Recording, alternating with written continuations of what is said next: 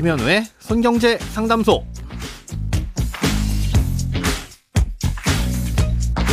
새는 돈 맞고 숨은 돈 찾아드립니다. 손경제 상담소 김현우입니다. 저축, 보험, 대출, 연금, 투자까지 돈에 관련된 고민이라면 무엇이든 맡겨주세요. 오직 당신만을 위한 맞춤 상담. 먼저 오늘 사연 만나보겠습니다.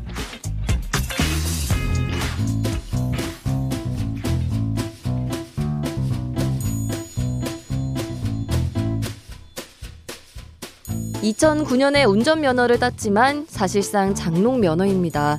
당분간은 차를 구입할 계획도 없고요. 그런데 10년 정도 운전 경력이 있으신 어머니가 이번에 차를 바꾸신다고 하시면서 제 이름으로 차를 사고 또 보험도 드는 게 어떠냐고 하십니다. 어머니는 추가 운전자로 가입하시고요.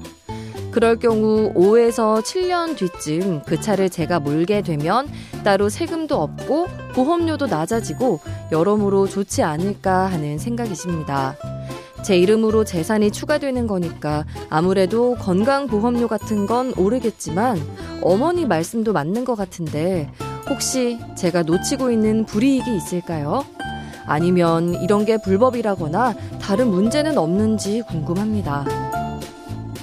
네, 결론부터 말씀드리자면 불법은 아닌데요. 하지만 그렇게 하신다 해도 전체적으로 놓고 보면 별로 실익도 없습니다.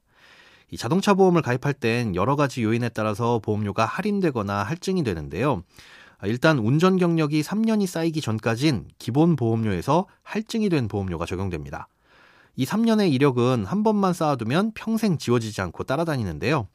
아, 이때 운전 경력은 군에서 운전 이력이나 회사에서의 법인 차량 운전 이력, 또 해외에서의 운전 경력, 그리고 보험 가입 이력도 포함이 됩니다. 사연자분의 경우에는 다른 이력은 물론이고 이 보험 가입 이력도 없으시니까 나중에 차를 사서 보험을 가입할 때 3년 동안은 비싸게 할증이 적용되겠죠. 그 이력을 쌓기 위해서 어머님이 사실 새 차의 명의를 사연자분으로 하고 또 보험의 가입자도 사연자분으로 하려는 거고요. 음, 그런데 이렇게 하면 어차피 제로에서 출발하는 거라서 3년 동안은 비싼 보험료를 적용받습니다. 나중에 비싸게 낼 걸 지금 비싸게 내는 조삼모사인 셈인 거죠. 게다가 실제로는 어머님이 주로 운전을 하실 텐데 괜히 비싼 보험료를 내면서 운전을 하시게 되는 거니까 그만큼 손해이신 거고요. 그래서 이럴 땐 어떻게 하느냐? 보험을 가입할 땐 주된 대상이 되는 주피보험자라는 게 있고요. 추가로 운전을 하게 되는 사람인 종피보험자가 있습니다. 어머님이 말씀하신 추가 운전자라는 게 이 종피보험자인데요. 종피보험자로 보험을 가입해도 보험 가입 이력은 인정받을 수 있습니다. 예, 그러니 기존에 하시던 대로 어머님이 주피보험자로 가입하시고 사연자분을 종피보험자로 넣으시는 게 좀 더 저렴하게 운전 경력을 인정받을 수 있는 방법입니다. 예, 그리고 무엇보다 생각하신 대로 하셨을 때의 문제는 어머님이 나중에 보험을 가입하실 때 보험료가 비싸질 수 있다는 점입니다. 보험을 가입하고 나서 사고를 내지 않으면 할인이 되고 또 사고를 내면 할증이 되잖아요. 그런데 이렇게 사고로 인한 할인과 할증은 보험의 주피보험자에게만 적용이 되는데요.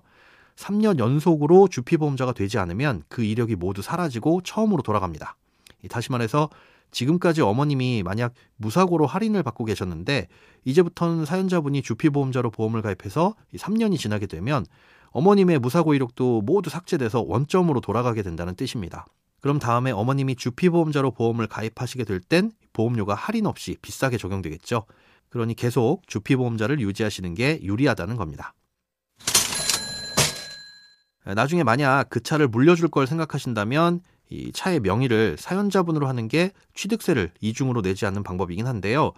주피 보험자가 되려면 1%의 지분이라도 있어야 되거든요. 그래서 99%는 사연자님의 지분으로 하시고요. 1%는 어머님의 지분으로 하시면 어머님이 주피 보험자로서 가입을 하실 수 있습니다. 건강보험료 얘기도 잠깐 하셨는데요. 직장 가입자라면 건강보험료에 아무런 영향이 없고요. 지역 가입자라도 하반기부터는 4천만 원 이상의 차량에만 건보료를 부과하니까 걱정 안 하셔도 되겠습니다. 크고 작은 돈 걱정 혼자 끙끙 앓지 마시고 imbc.com 손경제상담소 홈페이지에 사연 남겨주세요. 여러분의 통장이 활짝 웃는 그날까지 1대1 맞춤 상담은 계속됩니다. 돈 모으는 습관 손경제상담소 내일도 새는 돈 맞고 숨은 돈 찾아드릴게요.